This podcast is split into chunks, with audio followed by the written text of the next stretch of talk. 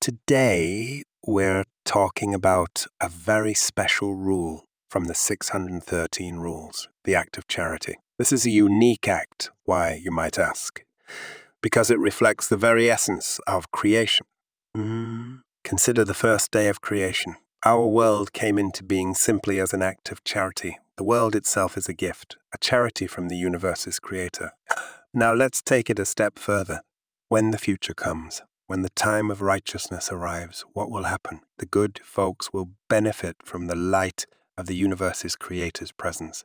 And the ultimate reward, that will be your soul in your body. This goes beyond wisdom or understanding. It's a level that's so high, it's out of this world, existing in the realm of souls.